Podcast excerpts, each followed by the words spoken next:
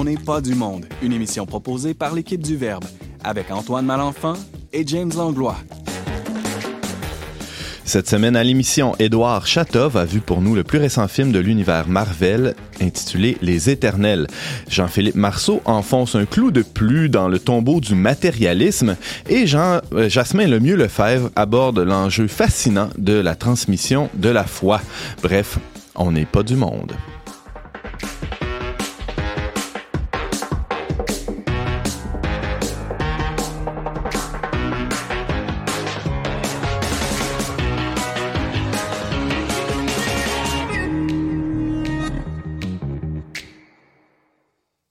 Bonjour à tous et bienvenue à votre magazine Foi et Culture. Ici Antoine Malenfant en compagnie du formidable James Langlois. Salut James. Mais là, c'est écrit coloré, Antoine, sur la feuille. Ben oui, mais là, c'est mes, mes, vieilles notes de la semaine passée que j'ai pas mises à jour. Qu'est-ce que tu veux? Bon, ben merci. T'es euh... moins coloré que la semaine passée, d'ailleurs. Ah ouais, tu trouves? Moi, je trouve que je suis pas mal coloré aujourd'hui. Ouais, des couleurs plus, euh, plus automnales, disons. Hey, je veux saluer quelqu'un, euh, un lecteur assidu et un auditeur assidu du Verbe qui s'appelle Édouard Maillot. Il nous a écrit récemment, il, il, me, il, nous a dit « Je tenais à vous écrire pour vous dire à quel point je trouve que vous faites du bon travail. Euh, étant athée, je suis en accord avec très peu du contenu des textes, mais cela ne m'empêche pas d'apprécier les sujets couverts et le travail d'enquête et d'écriture en amont de ceux-ci. Je, manque, je ne manque également aucun épisode de votre balado que j'apprécie encore davantage. Wouhou! Hey, C'est un beau message, ça. Oui, oui. De la part de quelqu'un qui se considère loin de la foi, quand même. c'est. Ben, on est ravis de, de pouvoir euh, dialoguer, s'adresser à, à, des gens comme ça, ouais. Merci à Edouard de, de, de, nous écouter. Merci aussi aux autres. Vous pouvez nous écrire à onpdm.com. Grosse émission hein, aujourd'hui, James? Oui, ben on est content. On a une surprise là avec nous de, de, de, de Pologne. Il s'est téléporté, je sais pas trop. C'est un hologramme, Jasmin. Encore comme le Padre Pio, là, pas de bilocation. Là, je suis vraiment ici ah, avec oui, vous. Là. Euh, Est-ce qu'on peut... Oui, oui, on peut te toucher. Oui, oui, oui. Euh, comment ça va? Ça va vraiment très bien. Ouais. Moi, j'ai la chance de vous écouter chaque lundi avec votre Facebook Live. Hey. Je suis un des premiers là, sur le continent européen. Puis, t'as même pas besoin de te lever tôt. Toi, c'est plus tard dans la journée là, que Exactement, absolument, avec les 6 heures de décalage. Wow. Puis c'est une joie parce que ça me permet de rester en contact avec Mm. l'Église québécoise. Puis euh, je suis un fan de ce que le Verbe Média fait. Alors, quand je passe à Québec, faut que j'aille venir. Pas le choix. voir. Écoute. Merci d'être là, Jasmin. On, on, aura ta chronique un peu plus tard dans l'émission. On a la, une visite spéciale aussi pour la première fois à On n'est pas du monde. Jean-Philippe Marceau, salut. Salut, merci de m'avoir invité. C'est vraiment un plaisir, une joie pour nous parce que ben il y a peut-être des gens qui nous écoutent qui connaissent euh, Peut-être, peut-être ton travail euh, auprès de, de, Symbolic World. Hein, c'est un blog.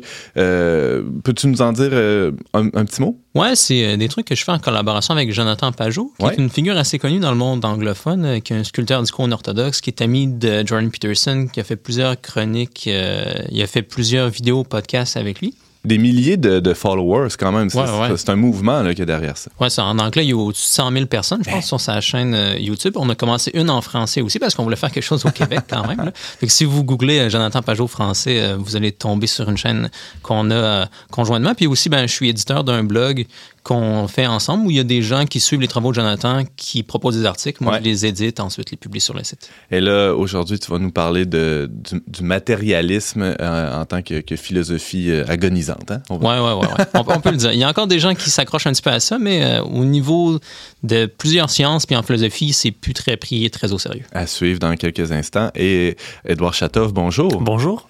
Euh, J'en dévoile pas plus sur ton sujet parce qu'on on, s'y retrouve dans quelques secondes. D'accord.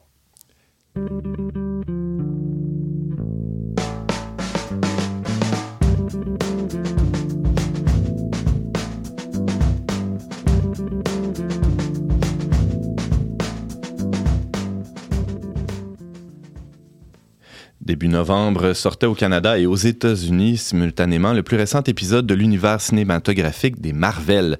Notre chroniqueur Édouard Chatov, féru de cinéma, hein, faut le dire, euh, Augustin de l'Assomption aussi, hein, a vu le film intitulé Les Éternels. Bonjour Édouard. Bonjour. Alors on peut penser que les, les films de super-héros, c'est des trucs un peu superficiels, hein, avec euh, euh, bon bing bang paf pouf, mais euh, avec un regard avisé comme le tien, on peut y déceler des questions très sérieuses, Édouard. Oui, on peut peut-être déceler les questions très sérieuses, mais les films un peu de Marvel, c'est aussi bing bang pouf pouf. C'est, c'est il y a aussi des choses qui peut-être nous devons questionner, comme Ah ouais. la présentation pour le grand public, parce que tous les films grand public forment les mentalités Hmm. à partir d'un regard et à partir de ce qu'on voit, ce qu'on entend, les mots qui sont utilisés.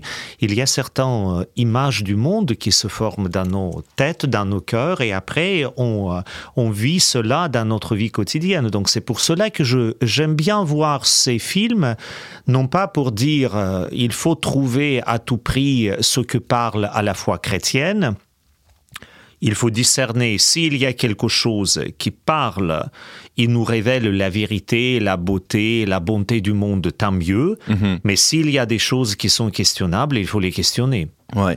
Et au- au-delà du regard strictement chrétien, euh, on peut se demander qu'est-ce que ça dit au cœur de l'homme à contemporain, hein, Tout à plus fait. généralement. Tout à fait. Et euh, bon, je comprends bien ce que tu dis, euh, Édouard, c'est que les éléments de la culture nous, euh, nous modèlent en quelque sorte. Oui, hein, toujours. Et euh, la foi ou la recherche de la foi, spiritualité, la recherche de la spiritualité, la recherche du sens de vie ou l'absence du sens de vie se vit toujours dans un contexte culturel. Mhm. Ce n'est jamais dans le contexte complètement neutre, Dans le aseptisé, de vide, tout- dans le vide. Mhm. Donc, euh, tous ces films, ils, ils nous disent quelque chose. Et la vraie question de comprendre, qu'est-ce qu'il essaie de nous dire et dans quelle direction il essaie de nous orienter. Ah ouais. Alors, avant d'a- d'aller dans ces, ces grands enjeux-là, Édouard, le film Les Éternels, en quelques lignes, c'est quoi le synopsis? Donc c'est très simple d'une certaine manière, l'univers Marvel, d'ailleurs que je ne connais pas si bien, je ne vais pas prétendre d'être spécialiste de l'univers Marvel, loin de cela.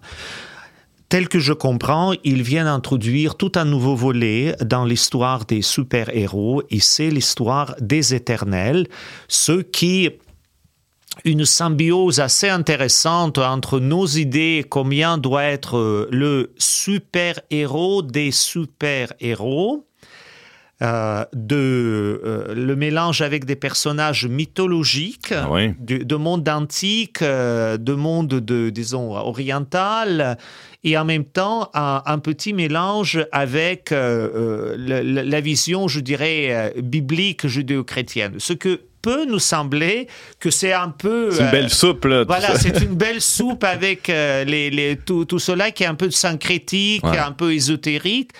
Euh, probablement, il faut faire un vrai discernement, mais, mais en même temps, ça nous dit que tous ces éléments nous parlent. Mhm.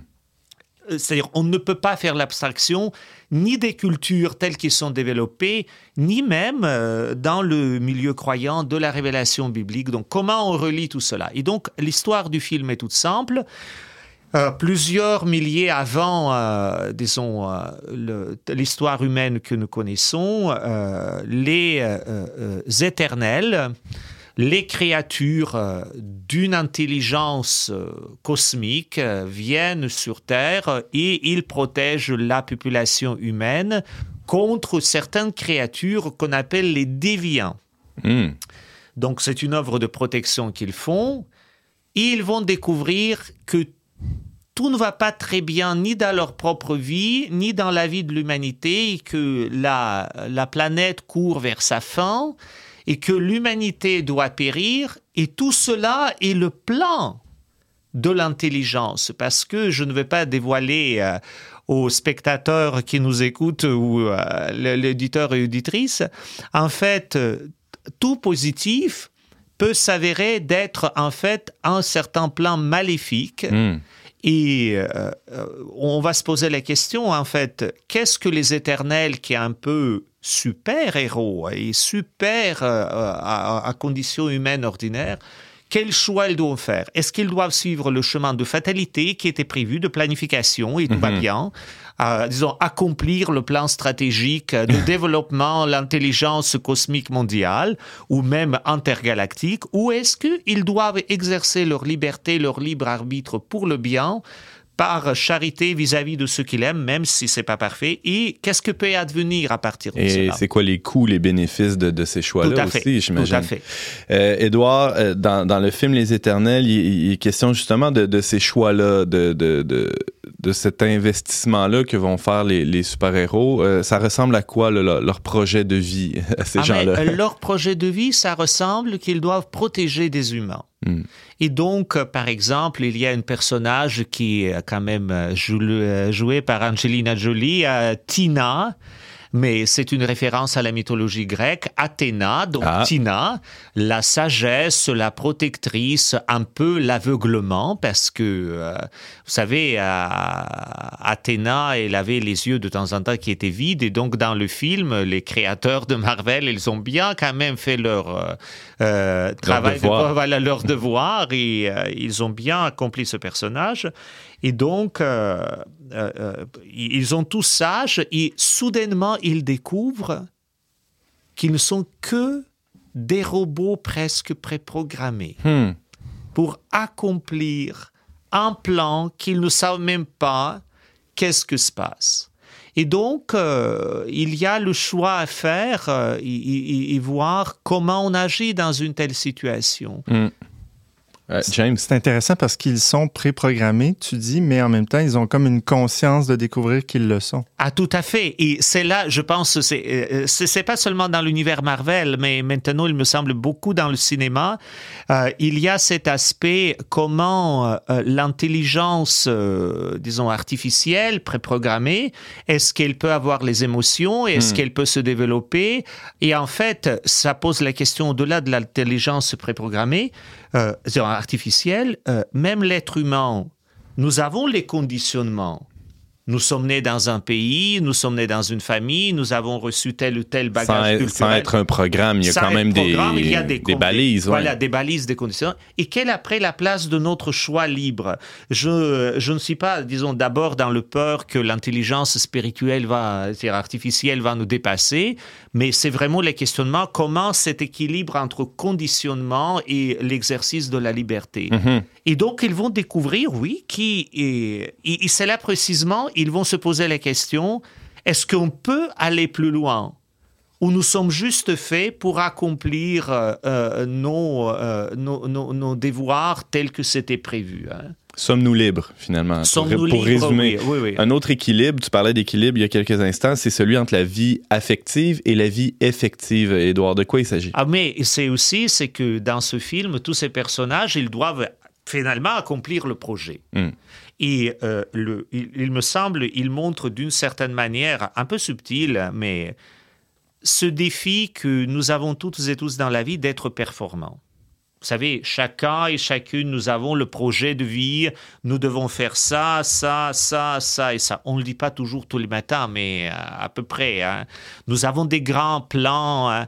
Et soudainement, dans ces plans, il y a, comme je vous ai dit, ils sont un peu euh, les super-héros éternels, mais en même temps, ils ont les créatures un peu qui sont prévues pour un certain projet. Mhm. Et là, ils découvrent toutes et tous qu'ils ont des affections, ils ont des sentiments, les émotions. Et ces émotions et ces sentiments vont jouer. C'est pour dire que nous ne sommes pas juste les êtres rationnels, nous sommes aussi les êtres émotionnels. Et peut-être même euh, les, créateurs de ce film quand même se renseigner à propos de ce qu'on dit aujourd'hui, euh, l'intelligence émotionnelle qui habite l'être humain. hein. Donc voilà, mais ça nous pose des questions à chacun, chacune d'entre nous. Est-ce que je fais euh, les choix pour ma performance ou est-ce qu'au-delà des performances, il y a d'autres valeurs? Hmm. Je sais que Jasmin a vu le, le film Les Éternels. Euh, comment tu as trouvé ça? Moi, je suis un grand fan de Marvel. J'ai mes chaussettes Iron Man que j'avais eues par une promotion de boîte de céréales il y a quelques années. J'ai vu tous les films. Et puis récemment, mes enfants l'ont découvert avec Disney Plus euh, depuis euh, juillet. Euh, L'univers Marvel doit se renouveler constamment. Mm. Alors, euh, c'est un film qui va être encore... euh, beaucoup de jeunes, des enfants vont vouloir le voir, mais on passe à une, une nouvelle étape. Alors, la, Mm. la complexité des enjeux, il y a aussi renouveler, par, repousser les frontières. Alors, vous entendrez peut-être dans les blogs qu'il y a la première comme relation intime dans un univers de, de Marvel. C'est à peu près rien. On voit juste aux épaules une relation de quelques secondes. Euh, il y a euh, représentation de famille homoparentale, il y a une distribution très diversifiée avec des gens de tous les continents. Euh, il y a des conversations vraiment très intéressantes à avoir les enfants. Si, si vos jeunes veulent aller voir les éternels, oui, vous- ils peuvent aller le voir, mais il faut que vous accompagniez par une conversation. Hmm. Euh, et je vais en parler tantôt dans l'exercice de la transmission de la foi. là. Il y a tellement, parce qu'on parle de toutes les expériences religieuses depuis le début de l'humanité, en quoi l'expérience chrétienne est différente de ce qui est proposé là-bas. N'est pas une parmi tant d'autres. Exactement. Ouais, c'est ça. Euh, Edouard, il nous reste à peine euh, quelques deux petites minutes. Euh, c'est vraiment le cœur, si je comprends bien, de, ce film-là, Les Éternels, de l'univers Marvel. C'est la, disons, la, dichotomie ou le, choix entre la fatalité et, et la liberté, c'est ça? Oui, et ce que je pense le critère ultime pour faire discernement, c'est l'empathie pour l'autre. Parce que ce qui est intéressant, quand même, le personnage principal, c'est un personnage féminin, c'est une femme Cersei, en fait, ça vient de la mythologie grecque. La Cersei, celle qui enchante, mais en même temps qui est en peine d'amour. Et donc, euh, l'empathie que si véritablement on prend au sérieux le bien de l'autre, la vérité de l'autre, la beauté de l'autre, en fait, ce que Dieu révèle aussi dans, dans la Bible, toujours, pas selon juste nous, mais véritablement se préoccuper. Pas par intérêt. Pas par l'intérêt ou par euh, politiquement correct Ouais. ou par juste ah mais je ressens que c'est bon. Non non, là on peut accomplir les bons choix et c'est là que le fatalisme et tous les conditionnements peuvent être non pas seulement l'obstacle, mais même la base pour l'exercice de la liberté. Oh, wow. Par Édouard Chatov, tu euh, nous, nous brossais un rapide portrait philosophico euh, euh, de, de, de, ce film-là, Les Éternels euh, de l'univers Marvel. On peut, il est encore euh, à l'affiche. Il là, est pour, à l'affiche et semaines, je suis absolument d'accord avec ce que Jasmin disait. Ça sera très intéressant, c'est d'aller voir euh, ceux qui s'intéressent à cet univers ici, les parents les plus adultes, pour après engager une conversation Mhm. et vraiment entrer dans le questionnement très profond de certain nombre de choses qu'on a vues et entendues. Par Édouard, je rappelle que tu es responsable du Centre culturel Le Montmartre à Québec et Augustin de l'Assomption. On est toujours ravis de t'avoir à l'émission. Merci bientôt. beaucoup, c'est le plaisir est partagé.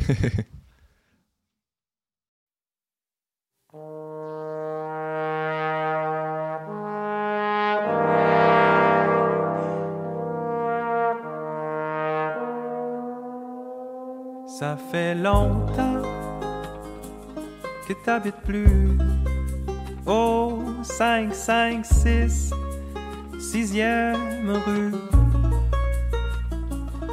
Que ta balançoire sur le balcon, on l'a vendu.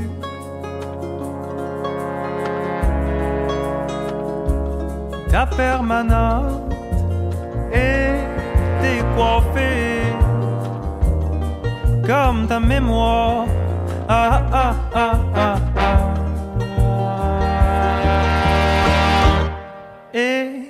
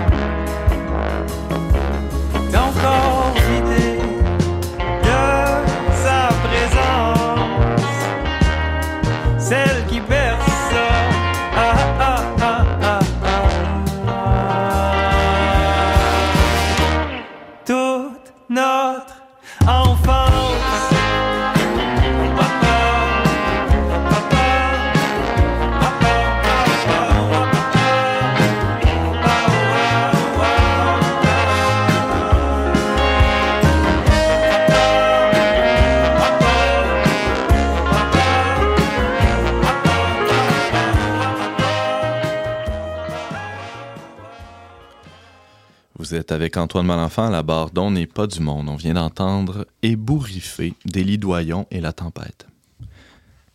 De temps en temps, dans notre fil de nouvelles, on voit passer un article vaguement scientifique qui nous raconte comment l'amour ou la conscience humaine s'expliquerait parfaitement par telle hormone ou par telle connexion neuronale. Alors, sans être complètement fausses, ces découvertes sont clairement réductrices. Pour fouiller la question, Jean-Philippe Marceau, contributeur au blog de The Symbolic World, se joint à la bande dont n'est pas du monde pour la première fois. Salut Jean-Philippe. Salut, merci de m'avoir reçu. C'est vraiment un plaisir. Alors, il semblerait que ça devient de plus en plus compliqué euh, d'affirmer hors de tout doute que l'être humain, c'est juste un tas de cellules. T'es d'accord avec ça? Ouais, je suis d'accord avec ça. Mais pendant, euh, pendant longtemps, en fait, c'était assez commun d'essayer de réduire l'humain à quelque chose de matériel, que ce soit des cellules ou des particules. Puis c'était comme un peu un genre de malaise implicite souvent dans les sciences cognitives, c'est-à-dire les sciences qui s'intéressent au cerveau, la psychologie, des choses comme ça. Ouais. Il y avait un genre de tabou. On essaie de pas trop parler de la conscience humaine, de l'effet que ça fait de ressentir des choses, de sentir des choses, ou même des capacités plus abstraites de l'humain comme la rationalité. On essaie de pas en parler trop trop, euh, mais ça a éclaté dans les quelques dernières décennies pour des raisons parfois philosophiques puis parfois empiriques aussi. Ce que j'avais envie de faire Ouais. dans ma chronique ici, c'était de vous montrer quelques-unes des grandes lignes justement qui ont mené à cet effondrement-là euh, du matérialisme. On va encore trouver du des matérialistes chez des gens en certaines sciences pures, mais pour les sciences plus proches du cerveau, c'est très très rare maintenant de trouver des gens qui vont se décrire comme matérialistes. Euh, puis on voit peut-être un retour de des choses plus intéressantes comme Platon, Aristote, des gens qui avaient des Ah théories ouais. qui n'étaient pas réductionnistes euh, justement. Juste pour euh, clarifier les choses d'entrée de jeu, quand on parle de matérialisme, là, on, on- on parle de quoi? C'est l'idée que l'être humain serait ultimement une chose matérielle. C'est-à-dire qu'on serait des particules ou des atomes, puis que tout ce qui existe au niveau supérieur à ces atomes ou ces particules-là serait, serait un peu superflu. Donc, âme, conscience, esprit, exit, tout ça. là. On- Soit que c'est carrément une illusion, il y a des gens qui disent ça, Hmm. ou bien si ça existe, c'est parce qu'on peut le réduire d'une certaine façon à quelque chose de matériel. Ah, OK.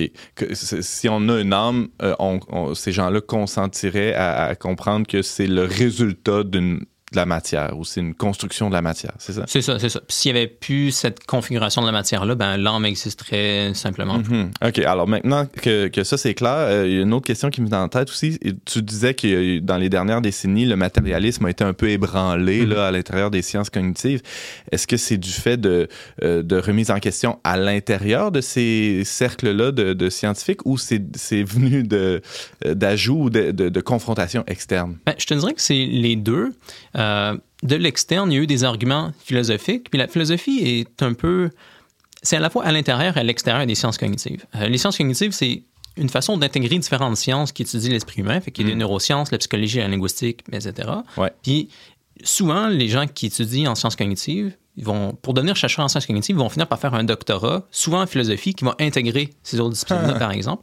Fait que, il va y avoir des critiques qui vont venir parfois carrément de des philosophes. Par exemple, il y a eu des critiques d'Heidegger qui ont été influentiels sur l'intelligence artificielle. Fait que ça, c'est vraiment de l'extérieur. Heidegger, il était extérieur à ça. Mais il y a d'autres critiques qui viennent de l'intérieur, c'est-à-dire des gens qui essaient de construire des robots, puis qui se rendent compte que si tu essaies de réduire l'esprit, si tu essaies de réduire la rationalité, dans ce cas-ci, la rationalité d'un robot, à quelque chose qui aurait, disons, dans tel ou tel circuit du robot, en fait, ça ne fait pas des bons robots. Ce qui, ce qui fonctionne mieux, si Qu'est-ce qui fait un bon robot? Là? si on veut faire un bon robot, là, il, faut, il faut lui donner un corps, Ah, puis le faire agir dans un environnement, un peu comme un enfant. Puis ça a été euh, une surprise, mais c'est très, très performant comme euh, paradigme en sciences cognitives. Et que si tu veux faire un robot qui va réussir à voir, par exemple, des chiens puis des chats, ce qu'il faut que tu lui fasses, c'est que tu commences par lui donner des yeux. Tu lui donnes une capacité à recevoir des pixels. Euh, il peut recevoir, je sais pas, des centaines de pixels. Puis des fois, ça va être des chats ou des chiens. Puis tu lui donnes aussi une genre de bouche. La capacité à dire, ben ça, c'est un chien, ça, c'est un chat. Puis entre les deux, il faut que tu lui donnes un genre de cerveau, là, quelque chose qui va faire que ben, s'il reçoit tel pixel, des fois il va dire chat, des fois il va dire chien, etc. Puis là, tu le mets dans un environnement. Fait que là, tu lui donnes des photos de chat et de chien. Mm. Puis s'il répond bien, tu dis, ben ça, c'est une bonne configuration de ton cerveau, on va renforcer ça. S'il répond pas bien, ben ça, c'est une mauvaise configuration de ton cerveau, on va enlever la force de ça. Puis si tu répètes ça assez longtemps, ouais. ça prend beaucoup, beaucoup de coups, mais euh, à force, On a le temps, là. Mettons qu'on a le temps. là. Ouais. Ben, à ce temps, on a le temps quand même. On peut faire ça rapidement avec les ordinateurs. Ouais. Puis notre ordinateur va être capable de vraiment bien voir des chats et des chiens.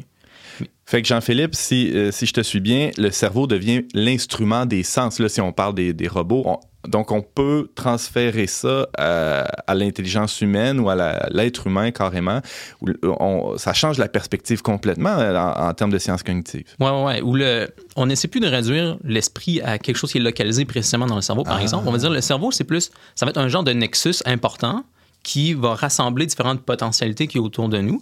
Mais l'esprit en tant que tel n'existe pas de façon réductionnelle dans le cerveau. Il est incarné dans un corps, Hmm. dans un environnement aussi, puis c'est, prof- c'est profondément quelque chose qui agit aussi. Donc ça, c'est la, la plus récente génération de sciences cognitives. là. En anglais, c'est 4E Cognitive Science, la, la quatrième génération, euh, la troisième génération en fait, mais qui, est euh, enacted, embodied, ben, des, des- des termes en anglais, mais c'est Ouais. pour dire que c'est le- l'esprit, fondamentalement, qui est fondamentalement quelque chose qui est dans un corps qui agit. On ne peut pas le réduire à quelque chose de précis matériellement. Il faut qu'on implique quelque chose qui agit dans un monde, dans un corps. D'un point de vue philosophique, j'imagine ça, ça évite euh, complètement, ça permet d'éviter l'écueil du, du dualisme. là. Euh, si, on, si on poursuit la réflexion là, puis on, l'attribue au corps humain, euh, ça devient plus compliqué de séparer l'âme et le corps. là. On est vraiment, tout ça est plus pogné à Ouais, ouais, là.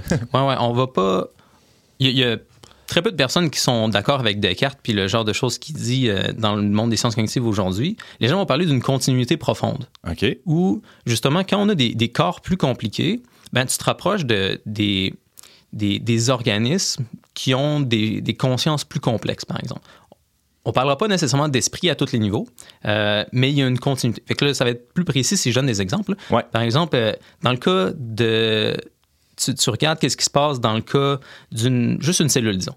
Ben, la cellule, elle fait quand même des choses complexes si on la regarde, incapable d'aller chercher des choses dans son environnement pour se nourrir, d'excréter certaines choses, incapable de se défendre contre certains pathogènes, etc.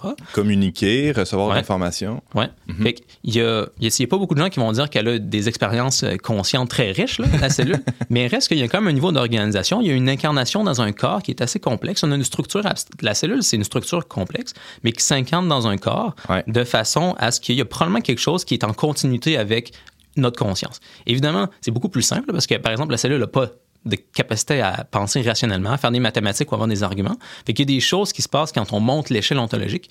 Un animal, par exemple, c'est encore plus riche qu'une cellule. Ouais. Puis un humain, là, tu as un saut avec la rationalité que Incroyable. on n'essaie pas de réduire. Ouais, James.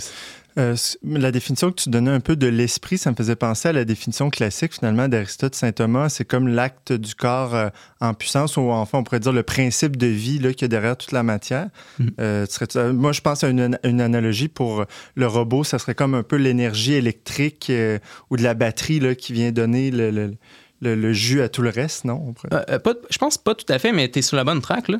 Euh, Il y a carrément un, un renouveau d'aristotélisme dans les sciences cognitives à cause de Ah ça. ouais. Parce que l'idée de forme d'Aristote, de structure qui va contraindre du potentiel, c'est exactement ce dont on a besoin aujourd'hui en sciences cognitives. Hein? On va dire qu'on va parler de forme de la façon que pour Aristote, une forme, c'était, on pouvait parler de l'âme aussi. L'âme, c'était une, une forme. Fait qu'il y avait une âme pour les végétaux, une âme pour les cellules, qui dirait aujourd'hui, la structure de la cellule, par exemple, dans la cellule, il y a plein, plein de potentiel. Les, les enzymes peuvent faire un paquet d'affaires, la cellule peut aller dans un paquet de directions, elle peut se dissoudre, elle peut se multiplier, il y a plein, plein de choses. Il y a plein de potentiel. Ouais.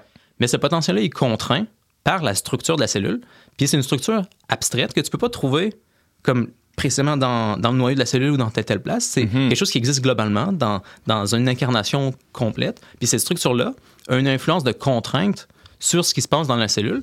Fait que les gens vont parler d'émergence. Par exemple, il y, a, il y a des choses qui émergent du potentiel de la cellule, mais cette émergence-là est contrainte par la forme de la cellule. Puis c'est la même chose pour des organismes plus compliqués dans l'échelle ontologique, comme les humains, nous aussi, où nous aussi, on a un paquet de potentiel. Nos cellules peuvent faire une quantité infinie de choses. Il y a un paquet d'affaires qu'on peut faire, mais ce potentiel-là est contraint. Il n'y a pas n'importe quoi qui émerge de toutes ces possibilités Ben qu'on non. a. Le potentiel est contraint par notre âme, par la forme de, de l'humain, qui va avoir non seulement la capacité de structurer physiquement, comme dans le cas d'une cellule qui est structurée physiquement, mais en plus, nous, avec la rationalité, on a la capacité d'informer nos cellules pour qu'elles fassent des choses qui ont l'air de comme complètement mystérieuses si tu matérialiste, comme faire des mathématiques. Je suis capable de prouver des théorèmes, comme le théorème de Pythagore, par exemple, qui est quelque chose qui n'est pas spatio-temporel. Tu ne trouveras pas ça nulle part dans la matière. Ah. Le théorème de Pythagore, c'est une vérité qui existe, même s'il n'y avait pas d'univers physique spatio-temporel, le théorème de Pythagore serait quand même vrai, fait que ça existe de façon complètement non matérielle. Ouais. Mais nous, avec notre âme humaine, on est capable d'avoir accès à ces patterns-là, de les manipuler,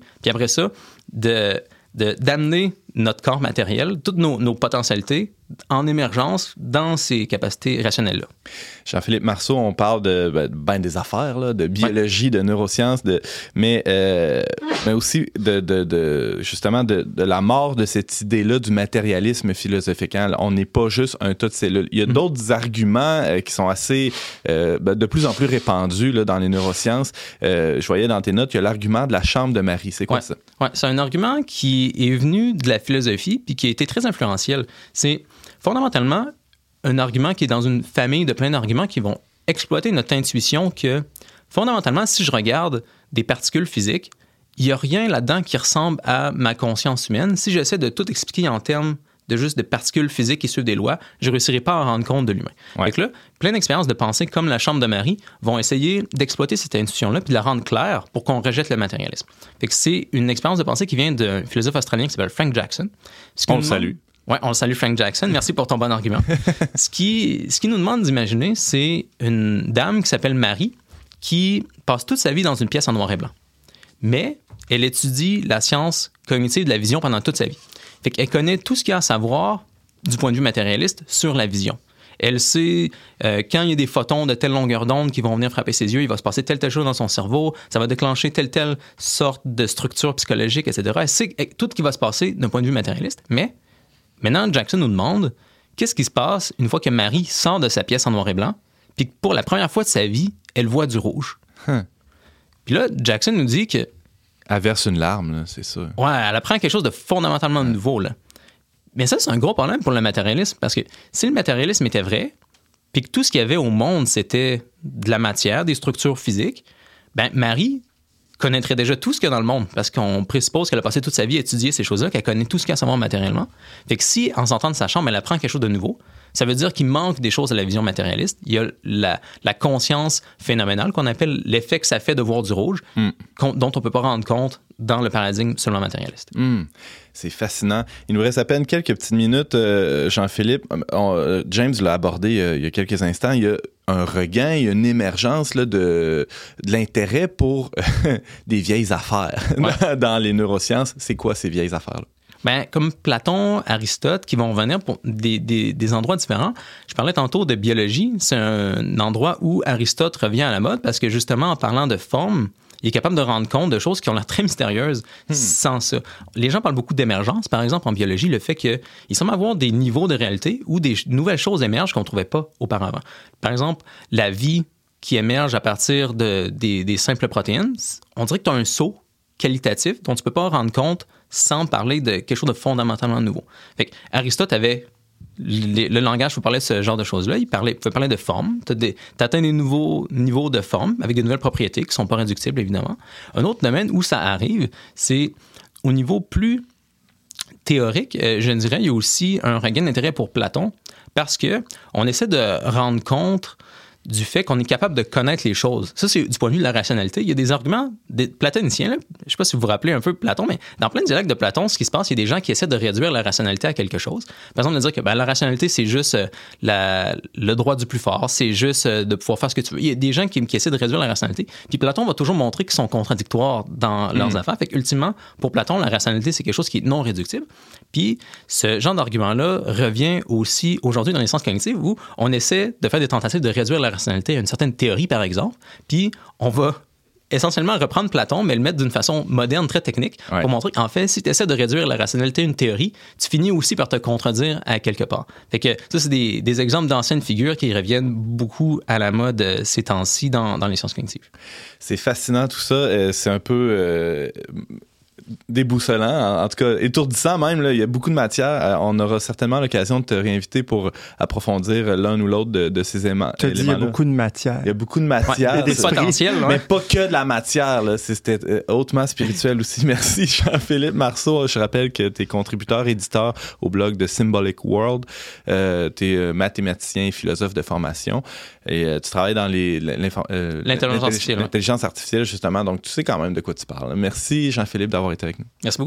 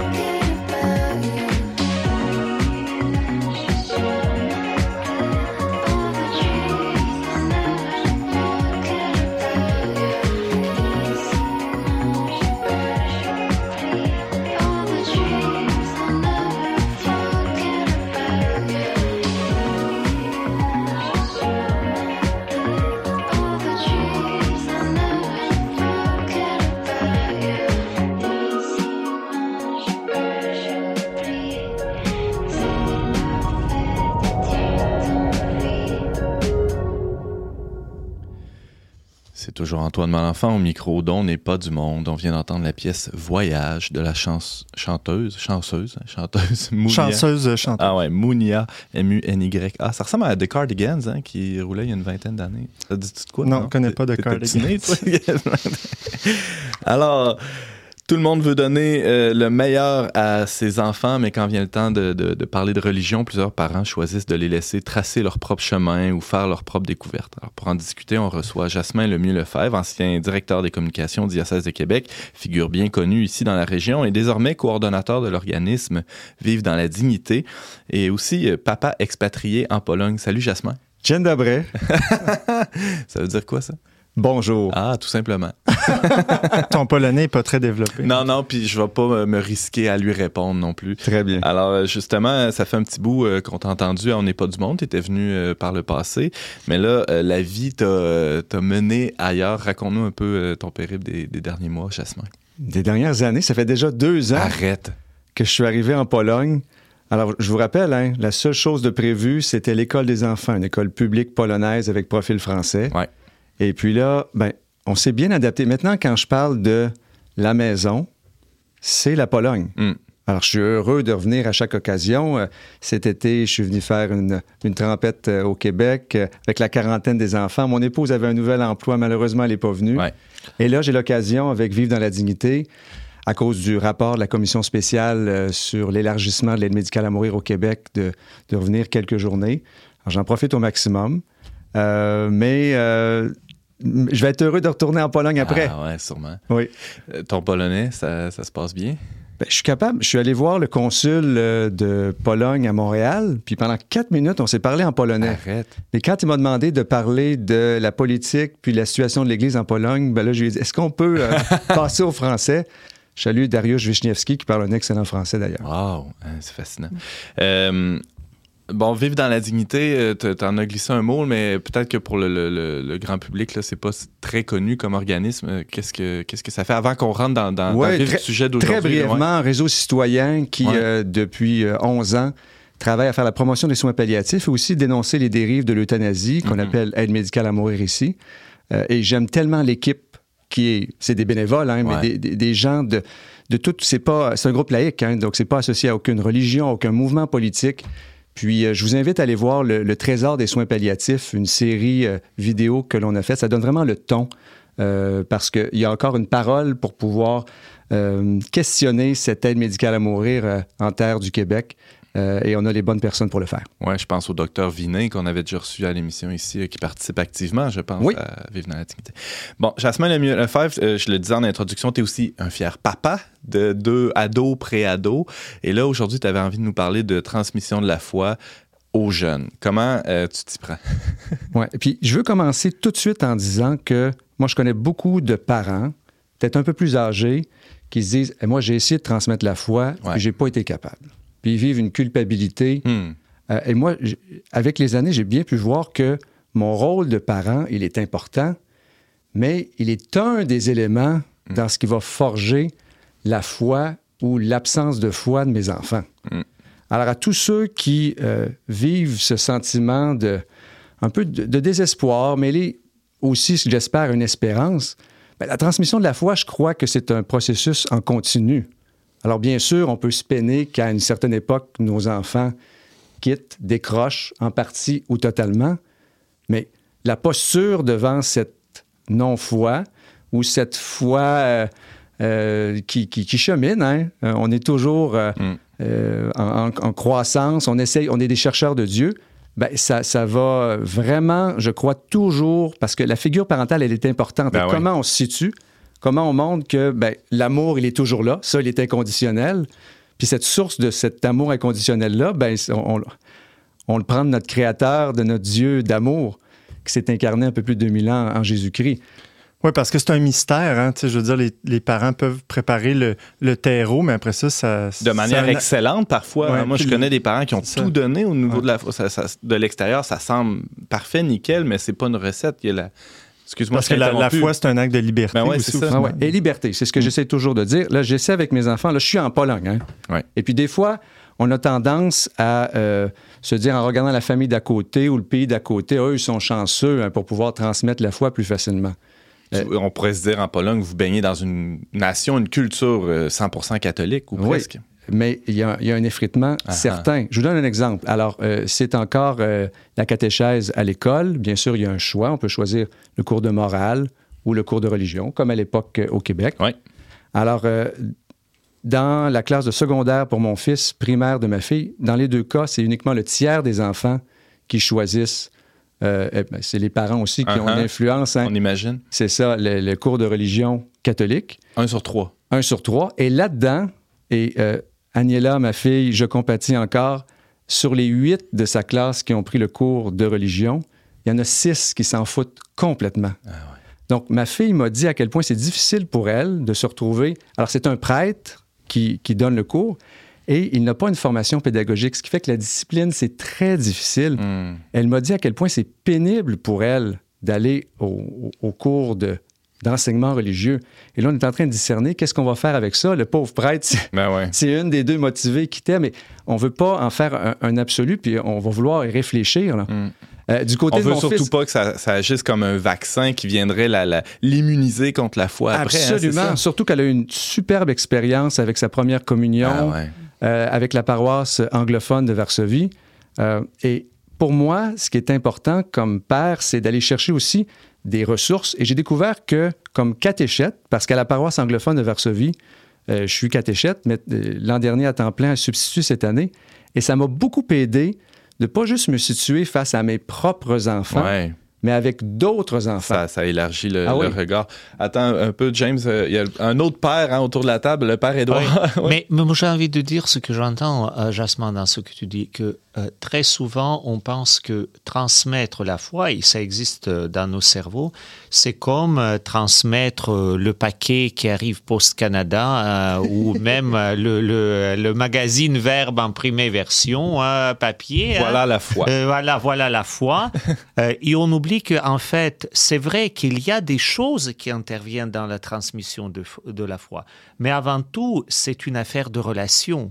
Et c'est pour cela que ça va continuer. Peut-être si on apprend que la foi et le chemin de la foi, c'est une relation avec Dieu, avec des autres, mon prochain et avec moi-même, là peut-être on apprendra un peu euh, et se déculpabiliser dans certains cas parce que c'est pas juste euh, le paquet euh, envoyé par Post Canada, remplissez ce que vous l'avez bien reçu. Et mais en même temps, on va se euh, aussi responsabiliser parce que il y a une relation engagée. Une relation, c'est jamais simple. Hmm. Moi, j'ai j'ai tenté euh, avec mes enfants quand ils étaient tout jeunes. euh, comme mes parents avaient fait, ils m'avaient donné des, des livres pris euh, aux éditions Anne Sigier. En fait, proposés à la librairie Anne Sigier. Euh, ceux qui regardent euh, la balado en vidéo peuvent peut-être se reconnaître s'ils ont grandi dans les années 80 avec la série Ce que nous dit la Bible. Euh, je leur ai passé des, des Bibles pour eux. Ouais. Et, et puis, à un certain moment, moi, je, regardais ma propre histoire. Et quand euh, je suis arrivé au secondaire, et j'étais allé à l'externat Saint-Jean-Berckmans, une école privée où euh, j'avais une expérience de foi positive. Là, je répondais en secondaire 1 aux questions de catéchèse. Je levais la main. Et là, quand un jeune m'a dit Hey, c'est le curé. fait que là, j'ai eu une, une peur totale. Et là, ça s'est enfoui. Ma foi est restée enfouie pendant plusieurs années parce que je ne voulais pas. euh, démontrer que j'avais un attachement à la religion. Et J'étais tellement fier quand il y a euh, quelques semaines, mon fils m'a dit, un, ami de sa classe, quand il, il a appris qu'il allait en religion, parce que en passant, c'est juste des filles avec lui, les garçons ont choisi de pas y aller, il, il lui disait, mais pourquoi tu as fait ce choix-là? Si tes parents qui t'ont forcé, c'est donc ben plate. Et là, mon fils lui a dit, ben écoute, moi, j'ai pas la même expérience que toi. Peut-être que dans la paroisse polonaise où tu es allé, ton expérience est, est- est pas bonne, mais moi, ce que j'ai vécu, c'était positif. Puis là, j'étais tellement heureux parce qu'on on espère toujours que Ouais. nos enfants soient des versions améliorées. Alors aujourd'hui, je porte mon, mon chandail de football euh, au secondaire au séminaire Saint-François et j'étais un joueur, disons, le plutôt moyen. Et là, mon fils est un athlète De haut niveau. au- au- et et j'étais content que dans la foi, Ouais. il me surpasse, euh, sachant que, bien sûr, il, il fera les choix qu'il voudra, puis je serai Ouais. toujours là euh, en l'aimant. Mais de ce point de vue-là, est-ce qu'on parlait tantôt de la Pologne qui est une nation, euh, on pourrait dire encore catholique d'une certaine manière, est-ce que euh, chez les jeunes, ça a l'air de quoi? Est-ce que tout le monde trouve que c'est ridicule comme ici ou euh, est-ce que la plupart des jeunes polonais continuent dans la foi? Comment ça se passe? Alors, il y a un, un- un bloc de jeunes qui vont participer dans les mouvements de l'Église catholique, dans des paroisses vivantes. Et ce bloc-là, il est beaucoup plus important qu'au Québec Ouais. ou en Europe de l'Ouest, par exemple. Mais maintenant, il y a un segment euh, croissant de jeunes qui ridiculisent la religion, qui ont pu voir les différents scandales que l'Église de Pologne a vécu. Et c'est souvent lié à des questions de pouvoir. Alors, il y a tout un travail de purification à vivre là aussi. Ben ouais. Et puis, bon, j'essaye, euh, euh, évidemment, la place des laïcs, elle est à faire aussi dans l'Église polonaise. Il y a des prêtres exceptionnels. D'ailleurs, je tiens à souligner, euh, dans l'équipe euh, de catéchèse à l'école secondaire de mon fils, religieuse fantastique. Mon fils l'aime. Ils, vont, ils préparent un pèlerinage à Rome bientôt. Wow. Puis le prêtre, c'est un jeune prêtre qui a fait à la course euh, Varsovie-Rome. Super en forme, qui chaque jeudi organise des courses dans Varsovie. Donc, il y a des excellents, il y a, il y a des très bons Modèles. modèles aussi de personnes qui consacrent leur vie euh, au Christ. Mais je crois que dans les postes de, de- de direction, euh, de, de- gestion, pour pouvoir réfléchir ensemble en Église, il y a les laïcs doivent, euh, et les femmes, prendre un peu de, plus de place en Pologne. On peut espérer que le, le synode sur la synodalité C'est sûr que contribue ça va à, aider. à réfléchir Notre à cher tout pape ça. François. Euh, Jasmin, il nous reste à peine deux petites minutes. Tu as évoqué euh, un peu euh, ce, que, ce que ton fils a vécu dans sa paroisse, hein, le rôle de la communauté. On parle du rôle des parents, le rôle de la, la communauté chrétienne. Il, il joue pour beaucoup, mais là, en plus de ça, tu as aussi de- quelques, quelques ouvrages. euh, ben, on parlait des vieilles éditions des années 80, mais il s'en fait encore du bon stock là, Oh oui. euh, pour la transmission de la foi. C'est ça. Moi, ce que j'utilise, deux références. Ouais. Euh, toute la famille Elle est, elle est formidable, pas juste pour les enfants Ben ouais. qui vont la lire, mais euh, pour des éléments de réponse.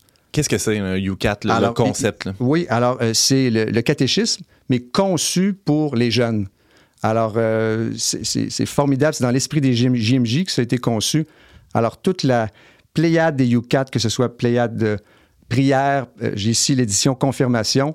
Il y a Doctrine sociale, doctrine il y en a sociale. plein, ouais. Très bien. Et euh, la série de bandes dessinées, Les Indispensables, Enquête sur Dieu de Brunard. Moi, je vous dis, si vous avez des enfants, bon, c'est proposé, le film Les Éternels est proposé pour les 13 ans et plus. Euh, c'est 13 ans et plus aussi, cette série BD-là. C'est une introduction à la philosophie formidable. Et je vous dirais, si vos enfants veulent voir Éternel, dites-leur, OK, mais euh, lis aussi euh, le numéro un, le mystère du soleil froid, parce que ça répond exactement aux questions qu'on disait tantôt. Ouais. Alors, en quoi le Dieu des Juifs, le Dieu des chrétiens, est différent des autres euh, grandes civilisations? Alors, euh, entre autres, les Juifs ont été le premier à dédiviniser le soleil, Hmm. À enlever tout ce qui est sacrifice humain. Les réponses là-dedans, là, ça, ça permet des conversations Alors, sous, sous philosophiques. forme de BD, on a de la philo, de l'histoire, Oui. euh, de la théologie aussi, évidemment. Aristote, Platon aussi. Wow. Alors, il y, a- il y a tout. Et toute la collection. Et c'est accessible pour des jeunes ados. Oui. Alors, parce que foi et raison, Hmm. c'est essentiel. On ne peut pas se limiter. Tout- toutes les, les visions d'enfance, alors c'est beau la catéchèse avec euh, des images, il faut la partager au tout début, là, les premiers pas de la foi, mais par la suite, il faut rapidement. Ben ouais. Puis j'irais plus Il y a longtemps eu un trou de service là, pour Oui. les 12 à 18. Là. Exactement. Et, et- et je crois qu'en paroisse, il y a certains milieux qui le réalisent, Ouais. mais les parents doivent aider Hmm. En proposant des outils et ils, ils existent. Jasmin Lemieux, Lefebvre, on, on parlait de transmission de la foi aux enfants, non comme une recette, mais comme en tout cas, on, on a évoqué quelques outils, euh, quelques éléments de réflexion. C'était vraiment euh, fascinant de t'avoir avec nous et vraiment une belle surprise. On est super contents. Euh, et on espère que tu vas continuer à nous écouter là-bas, outre-mer. C'est promis. Ah ouais, super. Euh, je rappelle que tu anciennement, étais anciennement euh, directeur des coms au euh, diocèse de Québec, mais désormais coordonnateur de l'organisme Vive dans la dignité. Tu résides maintenant en Pologne. Jasmin Lemieux Lefebvre, à très bientôt.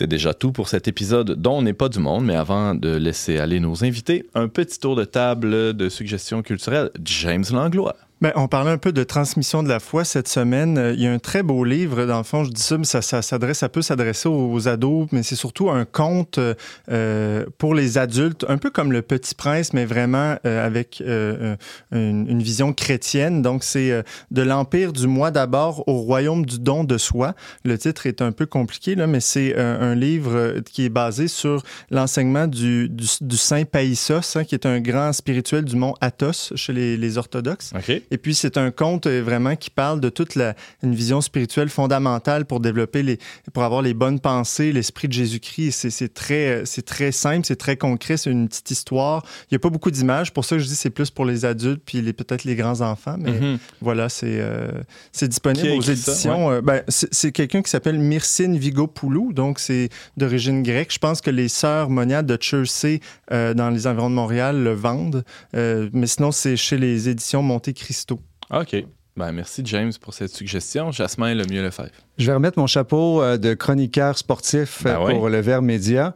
Alors, il y a une bande-annonce que je vous propose du film American Underdog. Alors, c'est l'histoire de Kurt Warner. Si vous connaissez un peu la NFL, c'est cette euh, personne qui était commis à l'épicerie et qui euh, jouait au football, mais dans des ligues euh, mm. pas la top de la NFL, et qui s'est retrouvé euh, carrière des Rams de Saint-Louis et il les a menés à l'an 2000 au Super Bowl wow. et a été le joueur par excellence, le MVP. Et c'est un film chrétien. Alors, aux États-Unis, il y a des films chrétiens qui sont assez moyens, ouais. moyens, et d'autres qui sont euh, un peu mieux. On espère que ça sera dans cette catégorie, mais la bande-annonce est, est, fort intéressante. Alors, pour quiconque aime le football et euh, s'intéresse à la foi, ben, allez jeter un coup d'œil à American Underdog, des Kurt Warner biopic. Merci, Jasmin. Par Edouard, une petite suggestion. Oh oui, il y a deux petites suggestions. La première, parce qu'on a parlé du cinéma, on va continuer à parler un peu de cinéma. Je conseille que euh, vous euh, regardiez ou écoutez euh, le film Le Dernier Duel. Euh, basé sur les faits historiques et qui pose la question c'est quoi la vérité dans notre vie? Comment on s'approche de la vérité, hein? quelles sont les places des interprétations? C'est très intéressant pour vraiment se poser la question comme pose un livre que nous connaissons tous tous. La vérité, c'est quoi ou qu'est-ce que la vérité hein? Donc, très intéressant, euh, le rôle des hommes et des femmes euh, dans la société, dans l'histoire, dans l'Église. Euh, vraiment euh, très intéressant pour la réflexion. C'est campé dans la France du 19e ou ouais, Non, c'est la France euh, de 15e siècle, je ah, crois, ouais. quelque chose comme ça. Euh, la deuxième suggestion, c'est un livre euh, d'un auteur qui est assez connu dans le milieu, disons, des lecteurs chrétiens, euh, mais j'espère que même ceux qui sont, disons, plus hésitants vis-à-vis -vis de la recherche de foi peuvent le lire parce que c'est intéressant. C'est José Tolentino Mendonça qui vient de publier chez les éditions Mediapol un petit livre qui s'appelle Le Trésor caché. C'est les réflexions de, donc de ce, ce prêtre sur les paraboles de Jésus avec un langage vraiment très accessible pour n'importe qui. José Tolentino Mendonça a écrit un livre très intéressant sur l'amitié humaine, donc je peux aussi conseiller, ou sur notre Père. Euh, très intéressant, c'est un auteur qui euh, donc de la langue espagnole, donc nous lisons les traductions, mais qui est vraiment surprenant et très enrichissant pour la recherche spirituelle. Donc Trésor caché aux éditions Mediapol. Merci par Edouard, merci à Jean-Philippe, Jasmin et James aussi d'avoir été avec nous aujourd'hui. On salue également Marie-Pierre Larose qui était à la technique aujourd'hui. Vous pouvez réécouter ou partager cette émission en tout temps via votre plateforme de balado diffusion préférée ou, ou euh, en visitant le trait d'unionverbe.com baroblique radio. On remercie la Fondation Lucien Labelle pour son soutien financier et on se retrouve la semaine prochaine, même heure, même antenne, pour une autre émission dont n'est pas du monde.